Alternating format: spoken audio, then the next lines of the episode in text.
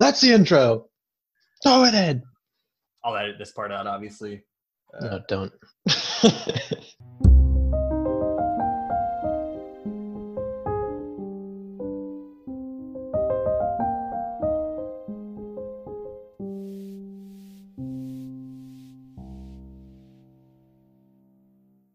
Uh, this episode includes a lot of health information, a lot of information that's very specialized and very um, uh, it changes rapidly from day to day, week to week, um, with the ongoing uh, co- CoV SARS 2 outbreak or COVID 19. So please uh, read critically. Um, be aware of any uh, information that we may say in this podcast may be outdated by the time you hear it. Um, so please be sure to check official news sources or government websites for the most accurate and up to date information. Hey, everybody. Welcome back to Reader Beware. My name is Zach, and I am joined by Thomas Rotering. Uh, Hello. My co host today. Hey, Rotor. How are you? I'm doing well. You know, I've been in quarantine for about, well, quarantine, social isolation for about two weeks. So, growing a bit of a beard, uh, feeling a little haggard, but hanging in there. Quick disclaimer this is going to be a special episode. You probably already noticed this, but we don't have Alexis Russell with us, our legal minded genius, social justice expert. Um, she is uh, opted out of this discussion because this is kind of a quick, smaller one off that we are going to be doing from time to time from now on. Um, we kind of view these as more, you know, something to listen to on your commute, a quick 15, 20 minute discussion about something in the news. We'll be centering these quick one offs around um, a piece of media that we enjoyed, either an article or a documentary maybe even a podcast. I don't know. Like there's plenty of opportunity to discuss critical things in different forums, and uh, that goes way beyond books. And so we thought that that might be a good way to have shorter episodes that maybe provide people an easier route to engage with us and, and read some of the things we're discussion discussing because you know maybe you don't want to buy that book on amazon maybe you don't want to read 300 pages i don't blame you i get it so we're, we're going to do some of these as, as quick one-offs as well you got something better to do come on people I think on the last episode, it was really it was really poor audio quality. But on the last episode, I, I think I said something like 14 year old me would be really disappointed in himself. exactly. Here we are. I thought I was going to be quarterback by now for the Pittsburgh What's up? Yeah, I thought I'd be on the moon by now, but on the moon. You know, we're at the bottom of the ocean. Marine biologist, believe it or not. And uh, you, John? Yep, marine biologist through about fourth grade, but here we are, public health policy. Good enough. Um, one thing I didn't mention, we will link to these articles in the description. So if you are listening to this podcast, maybe go ahead and click on the link to the first article um, that is listed in our description titled Lessons from Past Outbreaks Could Fight the Coronavirus Pandemic. So that's going to be our main piece of media that we're discussing. It was published in Scientific American, which is a medical journal um, and was published by Sarah. Uh, what's her last name? I, I'm going to pronounce this horribly. Goodarzi. Goodarzi. Uh, uh-huh. yeah, Goodarzi, something like that. Rotor gave me a look when I said this is a medical journal. Is this not a medical journal? It's. Uh, I mean, it's it's it's uh, it's got a great reputation, um, but it is a bit more a bit more mainstream, maybe a little bit less less technical, I'd say um, but nevertheless has some good information in it. Um, yeah. And Sarah Goodarzi is a Brooklyn writer that holds an MA in journalism from New York University. Her nonfictions appear in the New York Times, National Geographic News, the Christian Science Monitor, CNN, the Globe, and Daily Mail, um, Scholastic Science World magazine. So she's we know a little bit about the author and that she's written for some credible institutes, but you know we don't have her CV. So right, yes. So the article sort of traces um, lessons from the past. It goes through the 1918 um, Spanish influenza. It goes through the SARS outbreak, the Zika outbreak, or references those, and it sort of um, draws this thread through the different pandemics um, to give an idea for what we're dealing with with the coronavirus. Um, it talks a little bit about the reproduction number um, between uh, SARS CoV-2 or COVID-19. We'll just call it COVID-19 um, or the coronavirus. I think it's big enough to warrant that name at this point. Um, but the it, it discusses the median reproductive number of the 1918 flu as around 1.8. That means for every person who is infected, they'll infect an average of 1.8 other people um, versus the coronavirus, which is somewhere between 2 and 2.5. Obviously, that meaning that it's a little bit more infectious. However, based off the exponential rate of infection for that small number, that can translate to far more number uh, or far more people being affected by this virus over um, a virus with a smaller um, attack rate, infection rate, reproductive number. It's it's termed R naught um, as sort of a hypothetical number for which um, infection can sort of be be uh, tied to.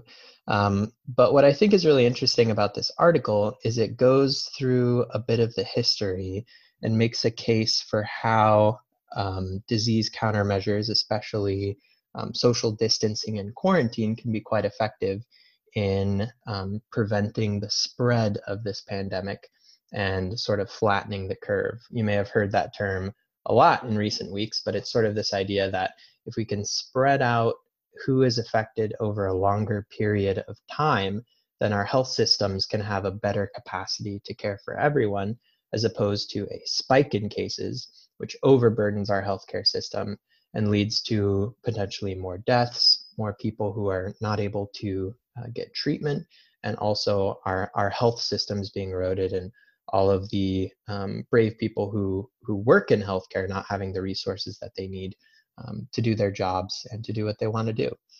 Um, so we're going to have a discussion. I, I just maybe want to open up by saying I think that the public health costs, which right now, as of Monday, the 30th of March, they're saying that anywhere between, um, you know, a, a few thousand more people may die from this virus, very unfortunately, to somewhere around 200,000. And I, I think Zach, you may have may have heard some slightly different numbers. Is that right?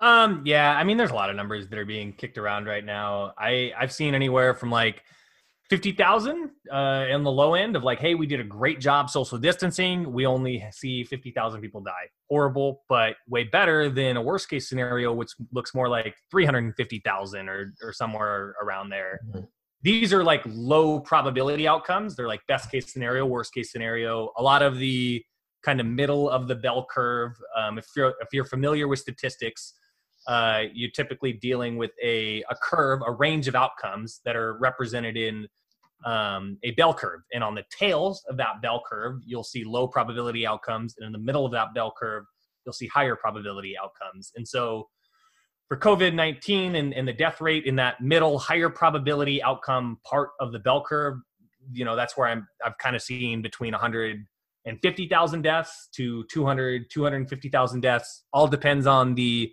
person that's speaking, the scientific study they're citing, and the like methodology behind the study that was conducted. So, like, there's a lot of variance in these numbers and it can change, like Rotor said, but you know, somewhere roughly between like 50K and 300K, best case, worst case.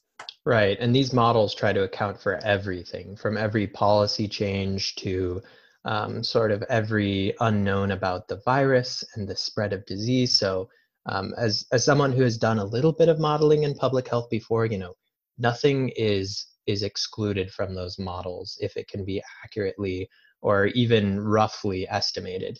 And also just to contextualize um, the number of cases of coronavirus and the the projected number of deaths, um, the CDC reported in for the 2018 flu season that 80,000 people died of flu. Um, and on the tobacco side of things, which is what I primarily study, um, there are 480,000 deaths per year in the United States attributable to cigarette smoking, with 41,000 deaths resulting from secondhand smoke exposure. Um, obviously, there's a lot of causes of death, but that's sort of maybe my my bone to pick a lot of the time with um, sort of sensationalizing this is that um, there are many causes of death which are are far more dire and kill a lot of people prematurely, and that means that they lose a lot of years of their life. Um, the coronavirus ought to be taken seriously. And I, I'm a fan of these sort of aggressive measures to prevent more people from getting sick and from dying. Um, but it's also important to remember that we have a lot of work to do in other areas as well, and that we should have an appropriate response for this. Would you agree that this is sort of an appropriate response, Zach, or do you think we're we're overdoing it? Maybe we're not taking it seriously enough. What do you think?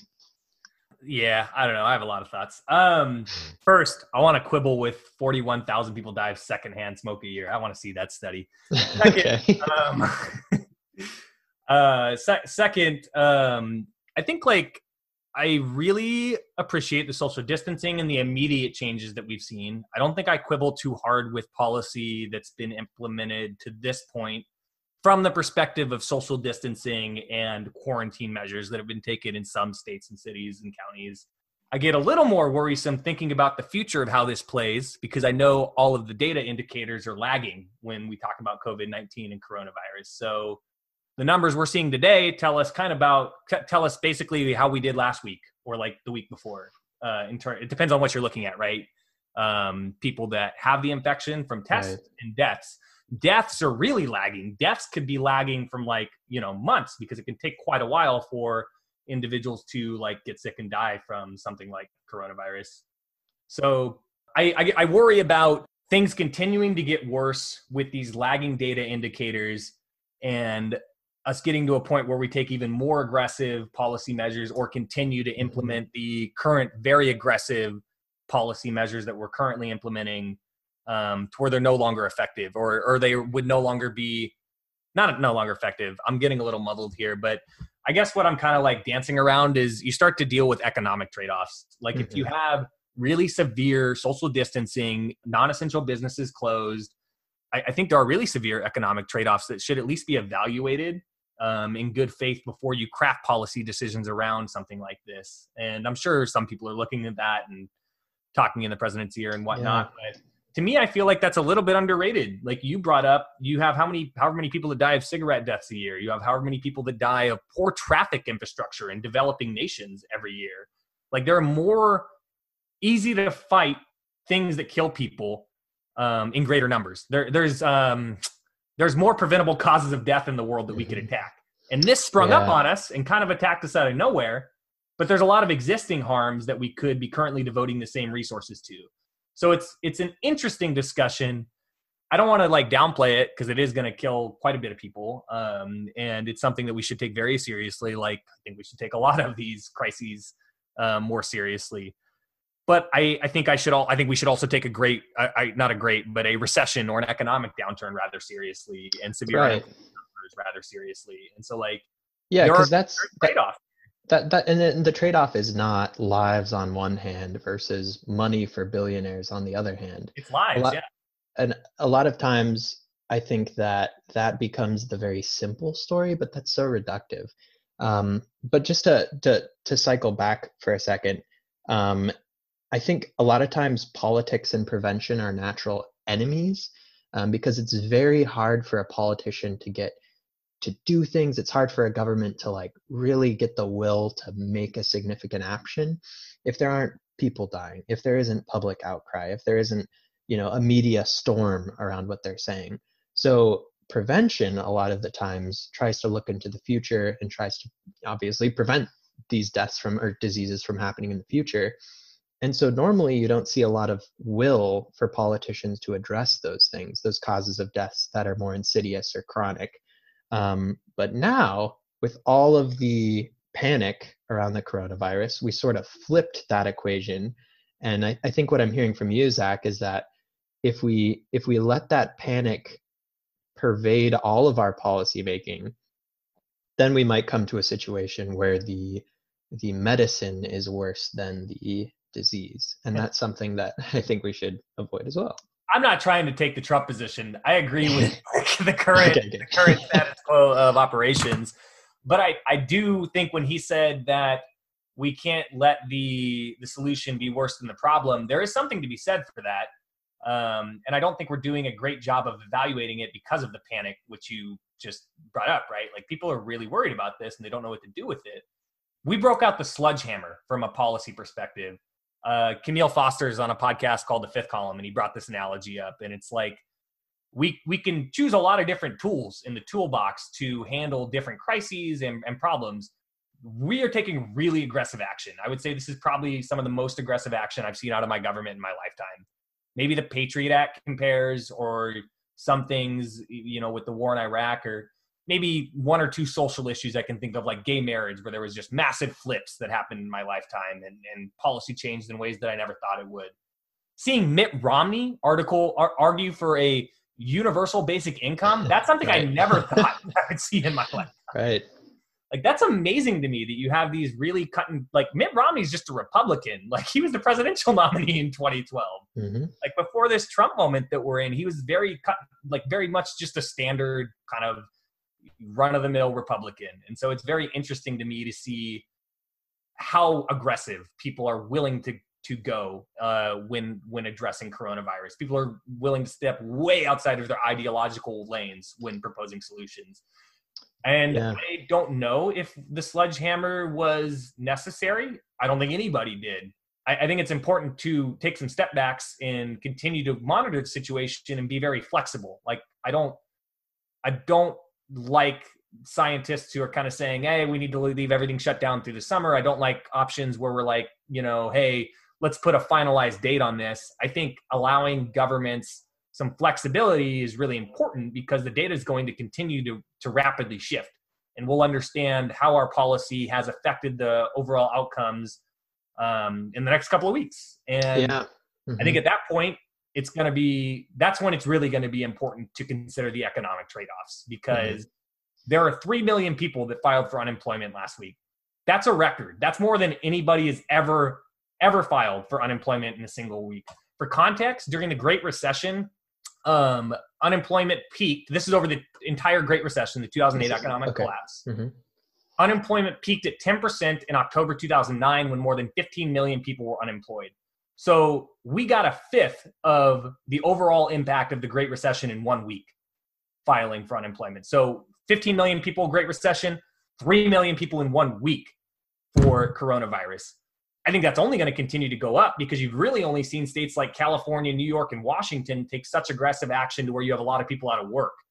Beyond mm-hmm. that, I think when people are not out traveling and social distancing, you have other people that are just in at risk position jobs. Like if you wait tables, for instance, you're probably not working right now. Um, according to the Fed, there are nearly 67 million Americans working in jobs that are at high risk of layoffs. And an economic freeze could cost about 47 million people those jobs is kind of what some of the top economists are projecting this specifically is from the st louis fed president james bullard and his initial estimates based on um, federal reserve data and so we'll link all these articles that you know to the statistics that we're, we're saying in the description as well for supplementary reading but i think those are things that make me really afraid of what's to come if we continue to remain in this this stasis of panic. I don't think the stasis of panic is good. Yeah, and it's I think because this changes the equation so much. I, I mean, that's what a simple sentence. Because the coronavirus changes the way that people think and operate. Um, you know, uh, an infectious disease like this, Trump's called it an invisible enemy, and that we're at war. Um, when we've gone to war in the past, there's been this state of exception where well, it's an emergency, so we need to just pull out all the stops, go big or go home. And unfortunately, what I, I think we've seen and what we may see after this crisis is that leaders are resistant to give up those newly acquired powers that they have um, acquired. Um, there was a New York Times article which came out today, which we will link, and it's entitled for autocrats and others, coronavirus is a chance to grab even more power. It sort of traces different um, sort of authoritarian measures which have been taken around the world to curtail coronavirus. Um, one particularly disturbing um, uh, program that it cites is it uh, says Israel's Prime Minister Benjamin Netanyahu has authorized his country's internal security agency to track citizens using a secret trove of cell phone data developed for counterterrorism. By tracing people's movements, the government can punish those who defy isolation orders with up to six months in prison. Um, I'd encourage you to read the article. It traces uh, sort of it, it tells a story about several other governments which are also instituting sort of authoritarian measures.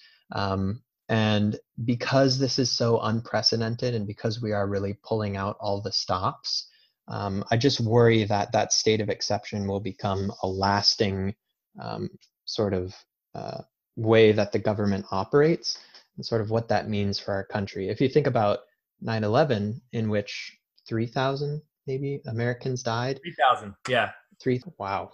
Yeah, so if, if you think about the way that 9 11 changed the world and the United States, and then you compare the relative impact of coronavirus, I think I think it's fairly clear that we need to be especially vigilant of what our government's doing, and really, um, maybe it's too late, but I think it's very important to trust the people in the room where these decisions happen on such a rapid time frame, um, because these are these are new problems that they're approaching, and we're going to see some new solutions that um, will have unintended consequences, surely.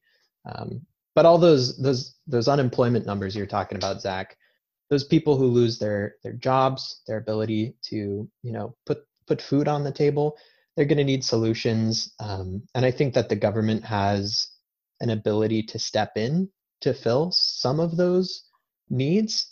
Um, but I, am wondering from you, Zach, as a as a perhaps you're comfortable with the title libertarian. Um, I don't know. I don't like labels. Sure. Okay. So, as someone whose whose previous positions could possibly be ascribed to other people who possibly may ascribe to the uh, libertarian, um, are you comfortable with this level of intervention? Do you think it's appropriate for the government to step in in these ways, or or does it kind of you know rub you the wrong way? Oh, it definitely rubs me the wrong way. And I thought you were going to bring this up, but like 9 11 results in the Patriot Act, right? Which a lot of us view, I think, regardless of party, I I even talked to plenty of Republicans. I think I think Democrats really don't like the Patriot Act. Libertarians really don't like the Patriot Act. But I've even talked to plenty of Republicans who are like, yeah, that's that's executive overreach. Like I don't think that I like the the executive branch of the government having that much power. Um, and I, I think that there's plenty of examples throughout history to where you could point to crisis leading to power that you know doesn't get handed back when you let when you let the government borrow your car, they're really hesitant to give you the keys after after right. they're done using. Yeah. Um, look at the War Powers Act, right? Like War Powers Act gets implemented, and we have continued to like reapprove it year after year after year, despite the fact that there's plenty of instant times when it was like there's no conflict, there's no real reason why the government needs exception, why the executive branch specifically needs um, exceptional power uh, via the War Powers Act there's no reason that the government, that the executive branch in Congress needs additional power via the Patriot Act, or it's been rebranded now that now that now it's called the Freedom Act, but it mm. still exists today. and so it's just it's um, concerning to me that we're willing to give the governor of California the the ability to institute something like martial law, where he can check my papers when I'm out like walking my dog. Like, hey, are you an essential employee? Like i i really think that's not a good precedent to set because whatever it might be fine when you have like you know no no offense to gavin newsom but i don't know if he's the most intimidating figure in the world. There's like plenty of more nefarious actors that could potentially grab those levers of power and do bad things with them. You mm-hmm. you give the government power when you trust the guy in charge but you don't think about the impact when you don't like the guy who's in charge next. Well that's true but couldn't you say that about the military or having police in general. Obviously, this power can be misused, but I think if if there ever was a time to use that power, and certainly there is a legal precedent like, for it, it seems I, like now's the time. But I think if we're going to pass anything like this, there needs to be really hard and set limits on it. Like it needs, you cannot have a state of exception that is um, indefinite. You need to mm-hmm. have some kind of set end date or some kind of at least set evaluation date. Um, yeah, that's a good point. I don't, I don't think that those things have been discussed to this point. I want to circle back to the economy points in a second. But on this topic of, you know, how much should the government spend to propose solutions to workers, you had kind of you kind of brought that up as a, yeah. as a kind of one off. I read a 538 article that was really good. Dang, we're, we're citing too many articles in this, probably. Um, probably. We'll, we'll, narrow the next one, I promise. I, Our uh, readers are well read.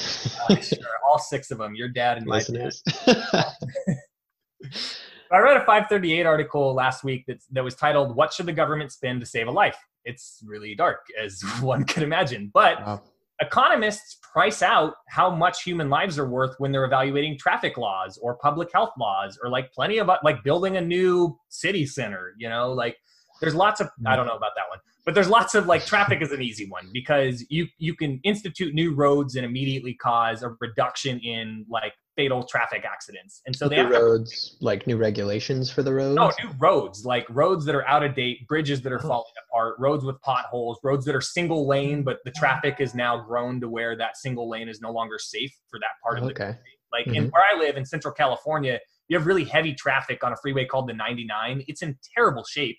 Like it's a one lane freeway through or highway, freeway, whatever, through most of it.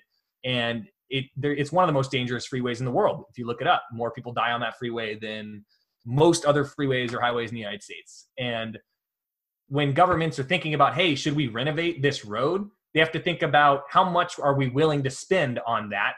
And to do that, they they kind of model out like how much are we pricing on lives.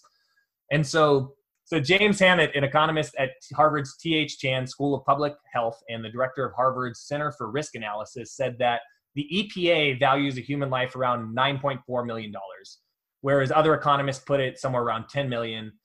Um, this estimate means that if a group of 10,000 people is facing a one in 1,000, one in 10,000 risk of death, they're willing to pay $1,000 per person to reduce the odds, right? So it not only has to do, like, if your chance of dying is one to one, your life is worth about $10 million to the government. If your chance of dying is like one in 10,000, like maybe you'll die, but it's not very likely, it's about $1,000 a person if you're facing a one in 10,000 risk of dying. So when you multiply that by the deaths that we're talking about the, for the coronavirus, we're talking about like potentially $20 trillion um, would be what the government should spend based on those types of evaluations. Hmm. The stimulus bill was what, 2.3, like it was like $2 Trillion. trillion or so. Mhm. Um, and there was another like one or two, there were two stimulus bills. I think one of them was like 2 trillion. The other one was like a trillion or so. We're not spending near the number that the government would we're not spending near the dollar number the government would put on a human life for To be purpose, consistent. Yeah. to be consistent with their other models and policy evaluations. So I think that that's really interesting and maybe actually a case to be made for us spending more. This is coming from the guy Yeah, who yeah. like I'm already skeptical about spending any money or not yeah. Like big money on this, but I think that in something like that made my ears perk up and go like, okay, this is really bad considering the way the government does this math for other things. Well, yeah, that is so interesting to me. Uh, we we covered this a little bit in our cost effectiveness class uh, for my master program and um, health economics, but it's so interesting to me because I don't think the government's saying a human life is worth nine point four million dollars. And let me explain. I, I think that when the government, as a representative of ta- the taxpayers of of the the people in the United States, when they have a limited pool of money that they need to distribute accordingly, you know, they don't have infinite money, um, although that may not be true based off, you know, debt and whatnot. They're just printing it, right? right, they're just printing. But if if we're maintaining some level of consistency, they have a limited pool of money, and they have to embrace the idea that every life is equal. So if they can if they can direct money in one direction and help 10 people stay alive for 10 years, or they could direct the same amount of money somewhere else and help one person stay alive for one extra year, obviously they're going to take the 10 people for 10 years uh, offer over the other one because they need to value every life equally. Now, that becomes a problem when um, maybe Republicans are arguing against Obamacare and they bring up death panels because that that makes it sound like the government is you know pulling the plug on grandma that they're this cold calculating entity that says no a human life is not mo- worth more than 9.4 million dollars and then they're they're killing people suddenly. But i think at its root it is the government evaluating evaluating every life as equal with a finite pool of money i don't know how debt financing explodes that whole calculation but um, that's such an interesting conversation to me i'd be It's curious what It's a fascinating point. I mean, in the same 538 article that I, I just referenced, James Aldy, uh, also a Harvard's uh, a Harvard guy, a public policy professor at Harvard's Kennedy School of Government, said that under President George W. Bush, the EPA actually tried to put a lower value of life on older people in calculating the, uh, the benefits of air quality regulations. In their analysis, the life of a young person over the age of uh, the life of a person over the age of 70 was worth 37% less than the life of a younger person. Yeah, that's also so interesting because a lot of times how they do it in healthcare with uh, quality adjusted life years is they actually go to the person who has recently undergone a surgery, um, is taking a medication, and they ask them, "How would you rate your quality of life?" I'd be curious to see if the uh, which administration did you say? Bush W. If the Bush, if W. Bush, if he used a similar methodology, because it's one thing to ask someone how how's your quality of life versus asking you know the government to say how much is this life year worth is an older person's life year worth more than a younger's life person uh, how do you how do you calculate that is it uh, how productive they are is it how much enjoyment they have is it how good they are at fine arts and enjoying their life is it gross national happiness obviously there's a million uh, you know routes you could go down with that but i think ultimately it has to be based off the idea that every life has equal value in the eyes of the government, which is being forced into these terrible decisions. And circling back to the coronavirus and, and COVID 19, I think it gets doubly complex these policy decisions that governments are making and, and the trade offs and saving lives when you start to consider the economy. I'll link these next couple of articles that I talk about. The Atlantic had an article published about the Great Recession um, in March thir- on March 13th of 2018, this is a study conducted by uh, Teresa Seeman, an epidemiologist at UCLA, and her college and her colleagues. Um, they they surveyed individuals between 2000 and 2012 to look for changes in their blood uh, blood pressure and fasting blood sugar levels, and they found that blood sugar levels increased significantly amongst all groups during the Great Recession. So between 2008 and the end of the Great Recession, which is kind of put you know 2011, maybe sometime in 2012 um, so I, I think it's you know that's that's one way in which people's quality of life was worsened by an economic recession. They had an increase of blood pressure and an increase of blood sugar levels. Um, so you can probably correlate some deaths to that. It's a lot squishier than the coronavirus because you can't test for did this person die of a recession. Well, I know we want to keep these a little bit shorter, and we could definitely talk for another 90 minutes about this. Um, but I think I'll, I'll give you the last word and uh, before I do that, maybe just throw in my my best case scenario. Maybe I think that learning from this, we as a global community can be more transparent. Ask China, especially, to be more transparent um, about our healthcare systems.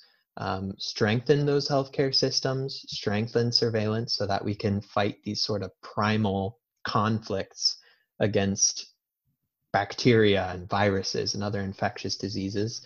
Um, we can learn to support one another in our personal lives, but also sort of reconsider the role of the government in our lives and hopefully come out with a newfound appreciation for um, prevention. That's my personal opinion as a public health professional, but a, a better appreciation for our health systems, for prevention, and hopefully come out of this on the other side with more appreciation for um, you know concerts meeting other people in mm-hmm. public and also a greater appreciation for the liberties that we must carefully defend in light of new and complicated problems i have a great newfound appreciation for bars yeah right i just want to be a man i just want to sit at a bar top. i just want to peacefully assemble exercise my first amendment rights yeah, I I think that's a good. I mean, I'm gonna quibble with like some of those takeaways a little bit, just because I I don't know how much I want to strengthen the surveillance network, um, but I do totally agree with the idea that we should be strengthening our healthcare system and we should be reconsidering the role of the government in our day to day. Beyond that, I think like one interesting thing that hasn't been talked about too much is the deregulation that we've seen occur during coronavirus the ability for people to innovate try new things and not be held liable for like small scale failures. Obviously you don't want people just like putting medical devices into people's bodies without testing them. That's a whole different problem that exists and there's not enough regulation around something like that. However the, the, the bureaucracy probably is really slow and really difficult for something like sanitizing um, like one thing I heard is that people are trying to, or somebody's innovated how to sanitize medical equipment that's already been used once, and it, they're trying to get that through government testing, but that would normally take months or weeks or years, and so the administration's kind of speeding things, speeding that up, and like trying to get it through those systems in mm-hmm. quicker fashions. So like I think that would be helpful as well because the government is not good at implementing big scale systems in a lot of cases. The government has been poor at that. Everything but the IRS I think is not been the most efficient, you know, process. I think this is yeah maybe i'm on a soapbox here but like between the dmv or, or whatever right there's not a lot government solutions aren't always the best. We don't have the best public education system in the world. We don't have the best public infrastructure in the world. There's a lot of issues with the government trying to implement everything but i think this deregulation and allowing private entities to try and innovate and try and help fight a, a problem that is a societal global problem is is pretty important and pretty impactful. And so like i would be for us continuing to increase the development of these types of technologies from a private business standpoint. But we'll see what happens, and uh, you know, we'll be here to talk through it. Yeah, and as always, unpaid vacation. as always, readers, beware. Hey, listeners, one quick correction and an update from the episode you just heard.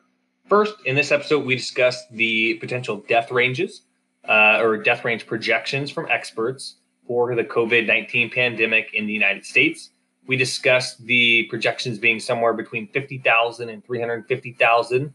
Now, seeing new data since we recorded, we see that they're closer to 100,000. Uh, the ranges are somewhere between 100,000 deaths if we do everything really well, to 2.2 million deaths uh, if we do absolutely nothing to stop the virus. So, obviously, both ends of the predictability curve are a little bit um, higher in terms of the overall number with the far end of the predictability curve being much higher uh, with a much broader range than initially we discussed and uh, thought.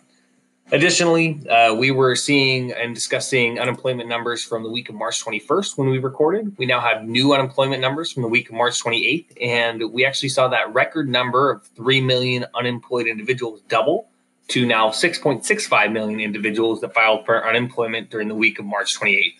So obviously, a very big jump and uh, a significant data point that's worth mentioning, considering how much we did discuss unemployment in the episode. Hope you enjoyed and uh, look forward to speaking at you again soon. As always, readers beware.